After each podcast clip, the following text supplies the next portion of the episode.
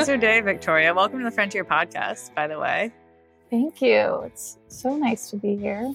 Um, my day is going well. Well, I'm glad that your day is going well. Um, I know, like this time is it's like crunch time because we don't really slow down over the holidays, right? Like people are still hiring and getting hired, so we just kind of like condense all of our work into a shorter period of time. So I'm sure you're stacked. Developers are still looking, so they are especially around like the holidays and kind of the new year. I feel like we have every year a surge of folks joining the platform in January, right around the new year, because mm-hmm. um, people are thinking about career changes or maybe like lining up additional work then. So you're getting into busy season. Yes. It's always it's always consistent. There's consistency is key. I would say that. um, well, we're kind of teasing it, but Victoria, why don't you introduce yourself and just share like broad strokes what you do here on the team? Hi, I'm Victoria. Um, I have been with Gun.io since 2020, and I would say my primary role is to be a support system for developers. Pretty much from the beginning, everyone has a chance to speak with me. I conduct all of the onboarding calls, give everyone a sense of what Gun.io is like, what we're looking for, and help them sort of tailor that information as they come in so they can put their best foot forward on the platform overall. So basically, like the friendly face that everybody meets when they join the platform. Yes, yes. I uh, love to introduce the rest of the developer relations team during my onboarding calls. Um, but I'm always like, and I get to be the personality. Hi, everyone. You can speak with me for the next 30 minutes today.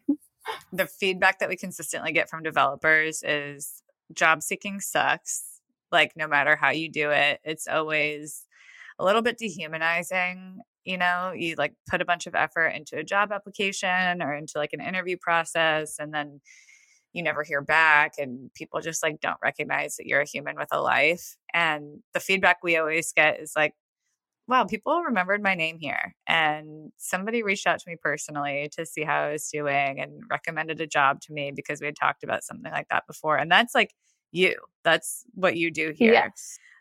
I love being the human element um, of gun.io, like making sure that everyone stays in the loop as much as possible, especially as they are looking for their first role, as they get started on the platform, as they're applying to their first role and getting some of that feedback. As much information as we get on our side, I want to make sure that we're relaying it as much as possible to the developer side. And I think that's really important that there's always a human aspect. Right. Yeah, and making sure that everybody knows that there's somebody on their team who is you. Like you are you are their biggest advocate, you know, really trying to get them hired and celebrate them when awesome stuff happens. I am a cheerleader for all developers. all right. Well, okay, that's what you do now. And obviously, like there's a, a bunch of core skills that make you really good at that. Namely, you are a people person and unlike me, who dies a little bit inside every time I get on Zoom, you get so much energy from working with other people. So I'd love to hear. I mean, obviously I know this because I hired you, but like talk to talk to our listeners about how you landed here. How did you how did you start your career in developer relations? When I think back on sort of my career trajectory, it seems a little bit odd, but then when I think about it more, it really fits together my main background is in um, entertainment events. I used to run an amphitheater. I managed an amphitheater for four years, and that's just its own sort of chaotic world. Um, when I moved to Nashville, shockingly moved here thinking and knowing that I didn't want to do anything in music anymore. and ended up doing operations with another tech company here in Nashville. And it, it sort of went hand in hand with what I did before operations very much is having a defined process, but still sort of in a somewhat chaotic environment, depending on what you're doing. Um, and so being able to translate those skills was really easy. Looking at this job as it came, um, as, as it popped up, I really enjoyed sort of that startup aspect in terms of everything was still new, exciting was going to be sort of fast paced, but I could still interact with people on a, a, very individual level, which you sort of lose in sometimes in an operation space. Um, and so that's how I've ended up here. And continue to chat with developers on a daily basis. I think the thing that made you such a no brainer for the team is like, and I think a lot of companies who are in the, the same phase as us kind of feel this. There's always a need for somebody who is just like down to try stuff you know? Like they're they're an operator they're an executor like give them a thing and they're going to figure out how to do it but that thing is going to be different right? Like in a startup it's like well one week we we're like pretty sure that doing this is going to be a difference maker and then maybe the next week is totally different. And if you hire people who are just used to doing something that has a playbook and never changes like those people are not going to be it's going to be really draining for them right to constantly have kind of like the change and focus um, and that is not you like I feel like no. you you thrive with new challenges and we have thrown a, a lot at you over the last 2 years. I would say my role probably has changed the most in the last 2 years, but I think what's exciting about that is the constant idea process that we go through on the gun.io side um, and being able to execute those ideas in different ways is always really exciting. Like there's not necessarily a playbook. And so we get to sort of play around a lot, figure out what works best for us, what doesn't. Um, and it has helped us grow um, immensely over the last couple of years that I've been on the team. And I love seeing that. And I love being a part of that. Yeah. And I think the other thing we, we win by having you kind of on a bunch of different projects and teams is you are you're pretty much the only person on the team who has been embedded in every team except for maybe engineering. Like you have been embedded on the yeah. marketing team, you've been embedded in sales, now you're in DevRel. And so you have just a really broad understanding of what makes the business tick and also customer needs through like a bunch of different kind of stages of life, right? From deciding to use gun.io to being in the funnel to you know now managing the experience on the dev side yeah and i think that's something that's super beneficial that i think developers notice too is that there's a complete overview if they have questions that we're able to provide answers for because um, more specifically for myself, I have been a part of almost every team outside of engineering, but I keep tabs mm-hmm. on what's going on in engineering. Um, and so being able to give candid answers. We're very transparent around the information that we give to developers as well. We want to make sure that that feedback loop is constant and that we can provide the best experience for everyone. And so knowing what's going on um, in sort of every department and how to explain that has been really helpful. And I think developers understanding how we work and how we can best help them. And I mean, you're like a walking encyclopedia, right? Like people talk about institutional yes. knowledge, and I feel like you hold a lot of it. Yes okay so your your experience here has been really broad the work that you've contributed to gun and our communities has been really broad if there was one thing over the last two and a half years that you think you have just gotten like so good at that you could maybe write a book about what would it be i would say that i have become the grandmaster of onboarding processes if anyone needs to figure out the best way to schedule, if you need to figure out the best way to sort of lay out something to get the most information to the right amount of people in the shortest amount of time, um, I can knock that out for you. Um, I think keeping the onboarding sessions into those 30 minute small groups has been really beneficial. We get to speak with as many developers as possible, but still keep it super personal, which is something that we do like to highlight here. Um, I want to make sure that I have a chance to speak to everyone more individually so that way I can give more specific feedback tailoring. And so I would say if you need help just identifying processes and making them as condensed as possible, give me a shout and I can help you out. Yeah. you are a uh, you're the process queen. And I think that's actually like an interesting more recent case study to dig into. Like we had a huge problem with our onboarding process for new developers because we have such a huge influx of folks joining every day. And obviously, one of our value propositions is like everybody who's approved on the platform has been vetted, and that that process is very in depth. But before that happens, there's like several layers of screening, honestly, on both sides, like us screening developers and developers screening us to see if this is the right place for them that has to happen. And figuring out how to do that in a way that still lives up to our brand promise of being personal and knowing mm-hmm. people by name, but also is efficient, I think was it, that like hamstrung us for a while. So how did you yeah. approach that problem and like what's what's the solution that we're working with today? Yeah, so originally a lot of the information was just sort of sent via email or within the copy within the site itself, which is helpful, I think, in guiding people as they initially join. But I do think developers do still tend to have questions around how we work, what we do, what makes us different. And so being able to conduct these onboarding sessions initially started as just a few sessions a week. I think we're now up to 14 a week um, that we end up doing what? where the oh demand oh is high.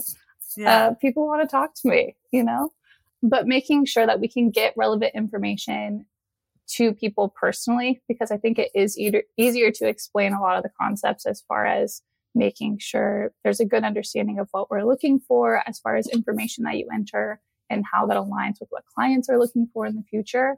Um, and so we've started that originally as a session that was up to, I think, 25 people could sign up at a time.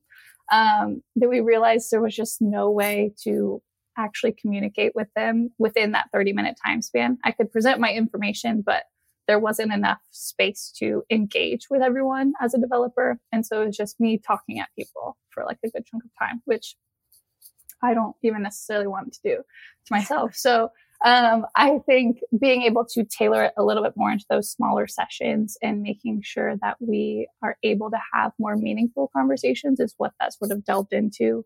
We're able to condense it down to um, it's limited to 10 people per session, so we can still have one on one conversations dive into what their profiles look like now, give feedback, but still cover all of the relevant information and have space for additional questions and clarifications, which I think is really important. And it's just sort yeah. of developed like that over time into something that I think is really important and meaningful to make sure that everyone does have a chance to put their best information forward as they continue into that approval process because it is such a competitive environment. We want to make sure that we are able to support developers as much as possible and give that tailored information to them. Um, and so it's just developed more and more for the last six months or so. And I think that's a testament to how much you've really took on the advocacy part of your role, which is like in order to serve developers, we need to like deeply understand what drives them, what bothers them, the pain points they have during the hiring process. And you are essentially like an embedded user interviewer on our on our team. Yes. Like you talk to developers all the time. And so it's just really cool to see how those sentiments are like bubbled up to you and you're able to condense them into a process that is good for developers, right? Like uniquely good for developers. So that's been really cool to watch over the years. I think so too.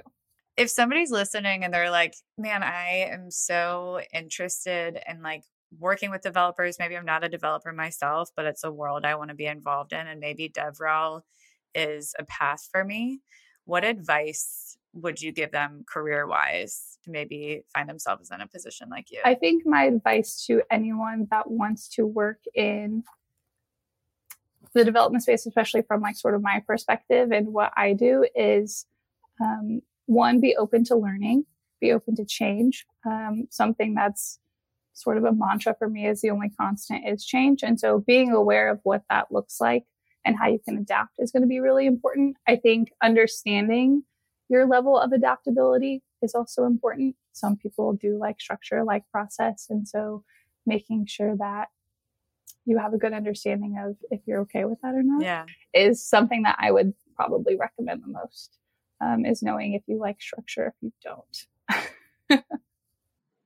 That's really good advice. I think there's a lot of there's a lot of room to grow, and I think we're as a business starting to think about how we can productize this as well. But there's a lot of room to grow in the way that we share information between hires and job seekers. And a lot of that information, it's not that people are like not wanting to share what kind of worker they want, right? Like what kind of work style or eh, what makes them tick professionally. It's that often we don't know the right questions to ask ourselves, right? Like I think yeah. you're you're uniquely self-aware to know that about yourself. So I think uh, that's really good advice and probably insight that folks hadn't thought of. Yeah, I think job descriptions will give you a good outline, but um, understanding how it aligns with, yeah, how you work and the type of work environment you want becomes more important. Um, well, Victoria, this was really helpful. I feel like I've got a good a good picture of kind of how you got here, what makes you tick. The last thing I want to ask is outside of work, if there is something that you're an absolute guru in and everybody should ask you about, what would it be? I everyone internally definitely knows this, but I am a concert junkie. So if you ever need show recommendations, music recommendations, any genre, I got you. Um, pretty much always in a music venue if I'm not on Slack. Um, that's likely where I am. So if you need anything music related, just go ahead yes. and ask, and I got you. I always ask Victoria about venues. Like if there's a place where I should go see a show, kind of regardless of who's playing. And also like where to sit. Like I feel like you've got Ryman seating locked down. You just like know you know how to watch a show. So I appreciate that. I'm checking you. I'm checking off all the venues. I'm checking them all off. taking names, seeing shows. That's right. All right, Victoria. Well, enjoy the rest of your Friday. I will let you get back to talking to developers. I know you've got a couple conversations today. So thanks for joining. We'll see you next week. Of course. Thank you so much for having me. I appreciate it. All right. See you later. Bye. Thanks for listening to the Frontier Podcast powered by Gun.io. We drop two episodes per week, so if you like this episode, be sure to subscribe on your platform of choice and come hang out with us again next week and bring all your internet friends. If you have questions or recommendations, just shoot us a Twitter DM at the Frontier Pod, and we'll see you next week.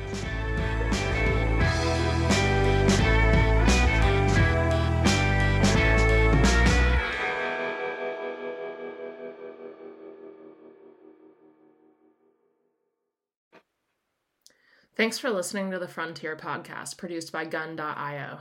We're the only freelancing platform where engineers actually go to hire other engineers. If you want to learn more about how to hire or freelance with us, head over to gun.io and get in touch. Let us know you heard the podcast and we'll pay for your first 10 hours with a kick ass engineer.